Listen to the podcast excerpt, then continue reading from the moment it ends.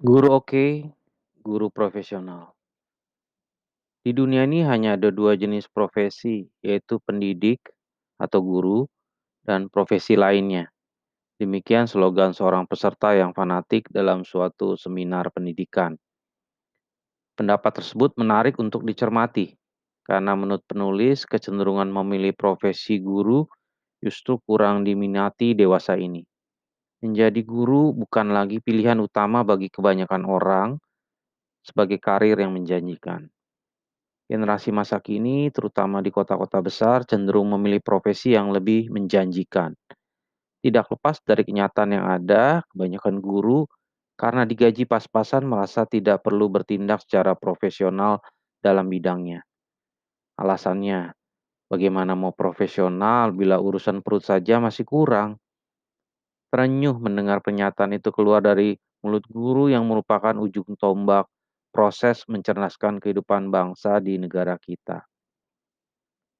Disadari atau tidak, setiap pekerjaan yang dilakukan, apa pun itu, menuntut profesionalisme orang yang menekuninya. Karena hanya mereka yang profesional dalam bidangnya yang dihargai dengan semestinya. Profesi guru demikian pula halnya. Terlepas dari mindset minimnya gaji guru, sepatutnya setiap guru mesti bertindak profesional. Menilik kata profesional yang artinya memerlukan kepandaian khusus untuk menjalankannya, sudah selayaknya para guru yang bertahun-tahun menjalani penggemblengan, pelatihan melalui pendidikan dan pelatihan, eh, guna mencapai profesionalisme yang diinginkan dalam menjalankan profesinya tidak uh, tendeng aling-aling, tetapi melakukannya dengan sungguh-sungguh. Jika demikian pertanyaannya, bagaimana menjadi guru yang profesional? Menurut penulis ada beberapa hal yang mesti dilakukan guru agar layak menyandang sebutan profesional. Pertama, mengubah paradigma. Siapa yang mesti diubah? Pemerintah, masyarakat, dan yang paling penting adalah pribadi guru tersebut. Guru sebagai sebuah profesi yang bertugas mendidik putra-putri bangsa menjadi orang yang terpelajar, selayaknya dihargai dan ditempatkan secara lebih pantas oleh masyarakat luas. Walau kelihatannya tidak populer, pemerintah harus memperhati, memperhatikan nasib guru. Kebijakan mempermudah guru untuk mendapatkan akses perumahan, pelayanan kesehatan, dan lain-lain dapat meningkatkan kualitas hidup para guru. Masyarakat pun perlu berpartisipasi dalam kesejahteraan para pahlawan tanpa jasa ini. Misalnya dengan memberikan potongan harga bagi guru dalam berbelanja barang kebutuhan pokok di toko-toko tertentu. Atau jika traveling dengan angkutan baik itu darat, laut, dan udara juga mendapatkan potongan tertentu. Setiap orang yang bekerja sebagai pendidik harus memiliki kebanggaan sendiri akan keluhuran profesinya. Karena tanpa guru siapa yang dapat diandalkan untuk mendidik anak bangsa kita? Dalam era global sekarang ini, cara pandang seorang guru yang disebut profesional mesti berbeda dan harus nampak dalam perbuatannya.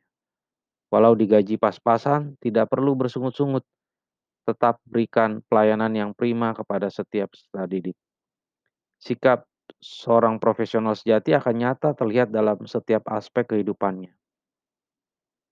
Ambil contoh Ron Clark dalam film The Ron Clark Story yang dengan sukarela dan sukacita mengunjungi rumah peserta didiknya untuk mengetahui kondisi keluarga mereka masing-masing dan memberikan pengertian akan pentingnya pendidikan bagi masa depan seorang anak.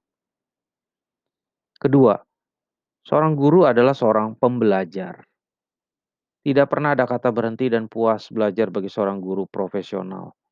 Seiring dengan perkembangan ilmu pengetahuan yang demikian pesat, mau tidak mau menuntut guru berpacu mengikutinya. Kalau tidak cepat berpacu, maka guru tersebut pastilah akan tertinggal. Buku, majalah, internet, web, blog, milis, forum, komputer, TV, DVD, lokakarya, seminar, diklat, dan lain sebagainya merupakan media belajar yang tidak pernah habis untuk dieksplorasi, digali, dan ditekuni dengan sungguh-sungguh. Ketiga, seorang guru harus pandai berkomunikasi. Guru profesional harus memiliki kemampuan berkomunikasi yang baik dengan peserta didiknya. Perbedaan usia, budaya, dan latar belakang pendidikan antara guru dengan peserta didik kadang menjadi hambatan dalam mengkomunikasikan ilmu pengetahuan yang dimilikinya. Oleh karena itu, guru harus mampu menyiapkan dan menyajikan bahan pelajarannya dalam bahasa yang sederhana, tanpa meninggalkan unsur kreatif, inovatif, serta selalu berorientasi kontekstual. Bahan pembelajaran yang disiapkan guru juga harus dikaitkan dengan situasi dunia nyata peserta didik, serta penerapannya harus konkret dalam kehidupan siswa. Keempat, menggunakan berbagai media yang melibatkan indera manusia. Sekiranya memungkinkan dalam proses pembelajaran, guru harus melibatkan sebanyak mungkin indera manusia, sehingga belajar mengajar menjadi lebih optimal. Dalam buku Quantum Teaching, Bobby DePotter et al. 2000, dikatakan bahwa manusia belajar melalui 10% dari apa yang kita baca, 20% dari apa yang kita dengar, 30% dari apa yang kita lihat, 50% dari apa yang kita lihat dan dengar, 70% dari apa yang kita katakan, dan 90% dari apa yang kita katakan dan lakukan. Terlalu sering metode ceramah yang digunakan guru dalam pembelajaran perlu ditinjau ulang. Bukannya tidak perlu, melainkan guru sebagai manajer pembelajaran perlu melakukan variasi metode dalam pembelajaran. Kegiatan tersebut selain akan mendorong minat siswa belajar, juga sekaligus membantu proses daya tangkap siswa. Melalui hal itu, guru akan memberikan pengalaman belajar yang menyenangkan dan tidak pernah terlupakan bagi peserta didiknya. Kelima, guru adalah teladan hidup bagi yang nyata bagi murid-muridnya. Pepatah guru kencing berdiri, murid kencing berlari menggambarkan pentingnya teladan hidup bagi seorang pendidik. Di dalam mengajar, sebenarnya seseorang belajar. Demikian pula yang seharusnya terjadi dalam kehidupan seorang guru. Apa yang dipikirkan, dikatakan, dan dilakukan seorang guru boleh jadi merupakan standar bagi siswa yang dididiknya. Pengaruh teladan tersebut diceritakan secara lugas oleh Andar Ismail dalam bukunya Selamat Menabur. Seorang anak tergopoh-gopoh uh, memohon pendetanya untuk datang ke rumah dan mendoakannya mendoakan yang sakit. Maka bergegaslah mereka pergi. Setibanya di tempat yang dituju, pendeta itu pun menjadi kecewa sebab ternyata yang sakit itu hanyalah seekor kucing. Pendeta itu merasa kesal. Di depan kucing itu berdoalah pendeta itu sebagai berikut. Hai kucing, kau mau kalau mau hidup hiduplah, kalau mau mati matilah. Amin. Anak itu merasa sangat berterima kasih bahwa pendetanya datang dan mendoakan kucing kesayangannya yang beberapa hari kemudian betul menjadi sembuh. Sebagai tanda ungkapan terima kasih anak itu, ia membuat sebuah gambar. Dihantarnya gambar itu ke rumah sang pendeta. Kebetulan pendeta itu sedang sakit. Bertanyalah anak itu, "Bolehkah saya berdoa untuk Bapak?" "Tentu saja boleh," jawab pendeta itu. Maka dengan hikmat dan penuh kesungguhan berdoa anak itu, "Hai pendeta, kau mau hidup, hiduplah. Kalau mau mati, matilah. Amin.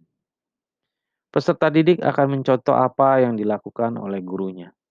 Sebagai guru profesional, tingkah laku kita selayaknya digugu dan ditiru oleh setiap naradidik. Tidak hanya di depan kelas saat mengajar, melainkan dalam keseluruhan aspek hidup sebagai seorang guru.